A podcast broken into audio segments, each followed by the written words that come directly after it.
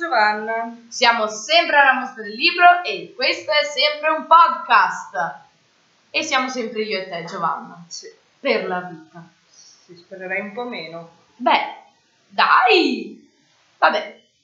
Mostra del libro, mostra del libro che ormai è giunta al sesto, sì, Sesto. sesto giorno. Durerà fino a domenica 14, quindi affrettatevi.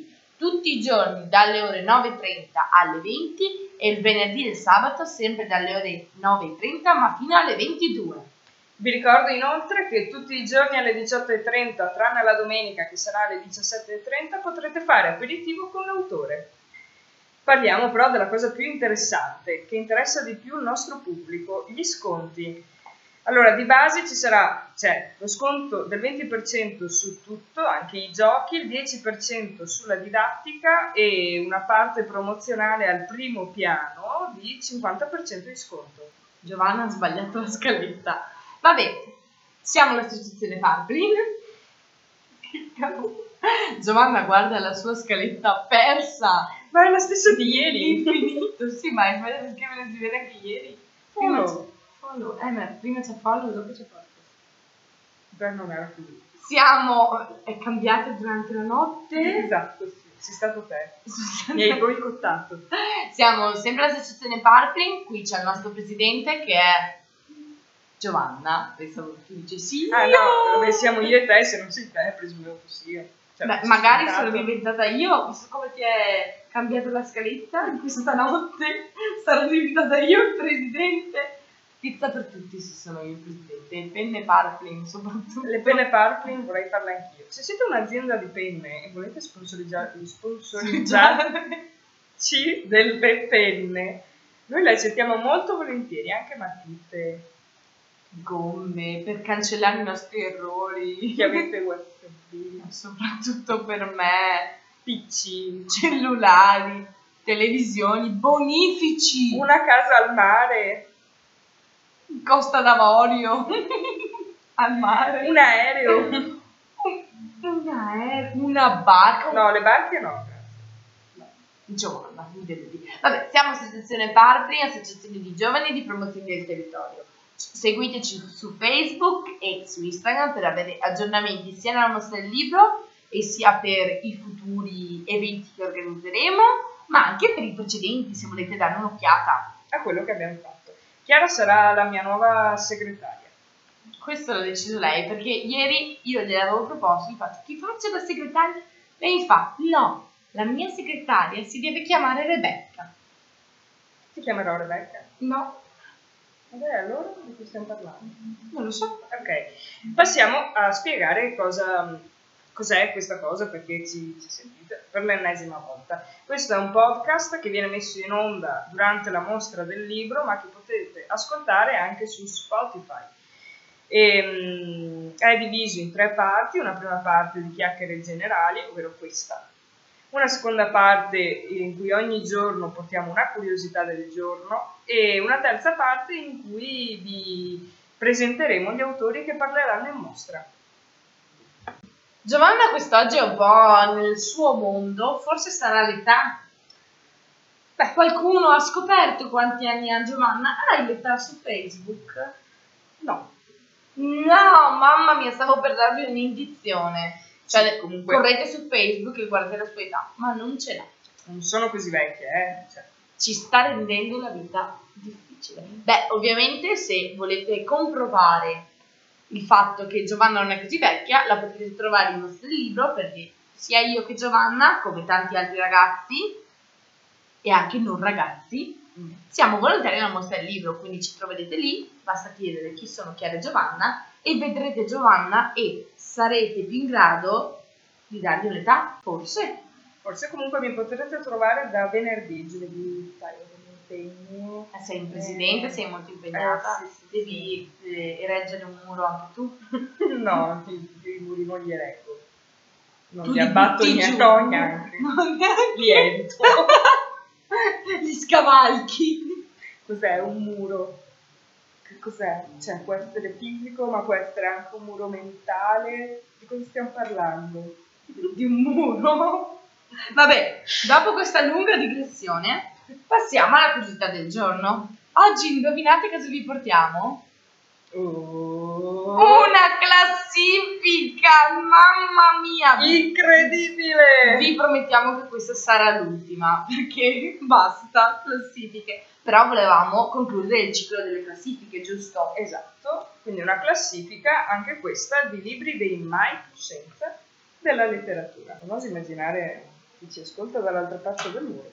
Giovanna ha sbagliato pagina, oggi è un po' nel suo mondo, Giovilandia, Giovinolandia, come- Giovino Nani. Giovinolandia. Bene, partiamo con il primo libro di questa classifica dei classici della letteratura. Il primo libro è Uno, Nessuno e Centomila di Luigi Pirandello. Questo classico della letteratura italiana, scritto da Luigi Pirandello, viene pubblicato sotto forma di romanzo nel 1926. Racconta della crisi di identità di Vitangelo Moscarda. Le sue domande cominciano quando la moglie gli fa notare che il naso è leggermente storto verso destra e così inizia a scoprire che le persone hanno un'idea di lui che non lo rappresenta. Il nostro protagonista molla tutto per scoprire chi è veramente. Questo romanzo è forse il più rappresentativo delle idee e delle tematiche di Pirandello, poiché grazie a questa storia indaga la personalità e le sue diverse sfaccettature, rendendo al lettore la sua famosa teoria delle maschere. Il secondo in classifica è Il ritratto di Dorian Gray di Oscar Wilde. Questo è uno dei romanzi più famosi della letteratura inglese, nonché il più famoso di Oscar Wilde. Questo libro è stato censurato dall'autore stesso, ma questo non gli ha risparmiato le accuse e la condanna per omosessualità. Il romanzo tratta di Dorian Gray, un uomo di bell'aspetto. Il romanzo tratta di Dorian Gray, un uomo di bell'aspetto, che si rende conto del suo fascino quando un pittore gli regala un dipinto che lo ritraeva al massimo della sua bellezza e giovinezza. Il protagonista arriva ad invidiare a tal punto il dipinto che stringe un patto con il diavolo. Così rimarrà eternamente giovane, mentre il dipinto mostrerà i segni della vecchiaia e della decadenza morale di Dorian. Una delle tematiche fondamentali del romanzo è riassunta in questa citazione dell'autore, che vogliamo farvi sentire. La vita imita l'arte molto più di quanto l'arte non imita la vita. Passiamo quindi al terzo classico della letteratura e parliamo di Robinson Crusoe di Daniel Defoe. Daniel Defoe, con le avventure di Robinson Crusoe, è il precursore del romanzo d'avventura. Robinson, educato dal padre che voleva farlo diventare avvocato a 19 anni, decide di staccarsi dalla vita già scritta per lui e si imbarca, viene imprigionato dai pirati e scappa su- con degli arabi. Alla fine di mille avventure, però, dopo un naufragio, ha inizio quella più grande. Si trova solo in un'isola deserta. 12 anni di solitudine e sopravvivenza finché finalmente scopre di non essere solo. Passiamo al quarto di questa classifica, che è Orgoglio e pregiudizio di Jane Austen, uno dei romanzi più importanti dell'Ottocento della letteratura inglese. Jane Austen, nonostante la trama può apparire frivola, porta alla luce molte tematiche importanti dell'epoca, quali i matrimoni combinati e il ruolo della donna nella società. In breve, il romanzo racconta di questa famiglia nella quale la madre è preoccupata di trovare marito alle cinque figlie, per far sì che la tenuta venga ereditata da qualcuno di famiglia. Traballi, intrighi, amori non corrisposti, fughe e matrimoni, si arriva alla fine della storia con un bel ritratto della società inglese di questi anni. Passiamo quindi all'ultimo classico della letteratura, I Malavoglia di Giovanni Verga. Giovanni Verga può essere considerato il maggior rappresentante del verismo. Nei Malavoglia viene raccontata la vita di una famiglia siciliana in difficoltà economica, che si ritrova in seguito alla partenza di uno dei figli che si arruola ancora più in, ancora più in miseria. Il padre quindi decide di comprare da un usurario una partita di lupini, ma a causa di un naufragio vengono persi e il padre muore. Una serie di sfortune si susseguono per questa famiglia che comunque continua a lottare per un futuro migliore. Dopo questa fantastica curiosità di classici, passerei agli incontri del giorno. Allora, alle 16.30 nel nostro salottino avremo un laboratorio artistico con l'autore Fred, che presenterà il suo libro L'invasione degli ultrapulcini, scritto e disegnato dall'autore. È un racconto umoristico illustrato con vignette, adatto ai bambini dai 6 ai 99 anni. Giovi, sei dentro a questa fascia d'età? Sì, e tu? Eh, io sì. Solo per un anno, però. Porca miseria. Una storia educativa, ma anche spassosa, che insegna l'importanza di essere gentili con le altre persone.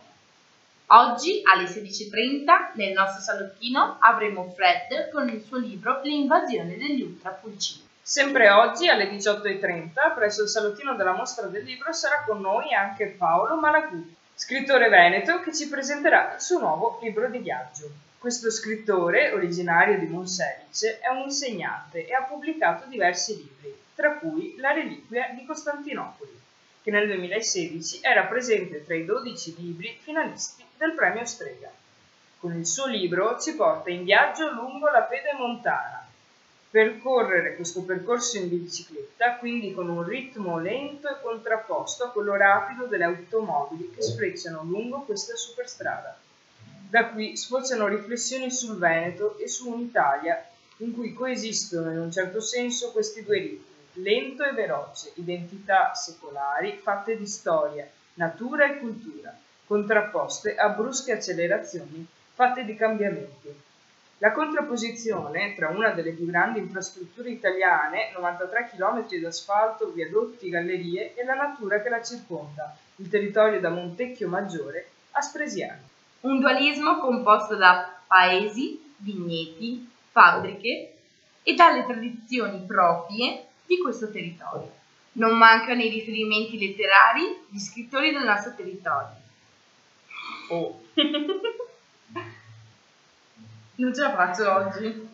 Non mancano i riferimenti letterari di scrittori del nostro territorio, come Meneghello, Piovene, Zanzotto e Rigonisterni. Se siete curiosi di scoprire questo viaggio attraverso la pedemontana, alle 18.30 presso il salottino della mostra del libro ci sarà Paolo Malagutti che presenterà lungo la pedemontana in giro lento tra storia, paesaggio veneto e fantasia.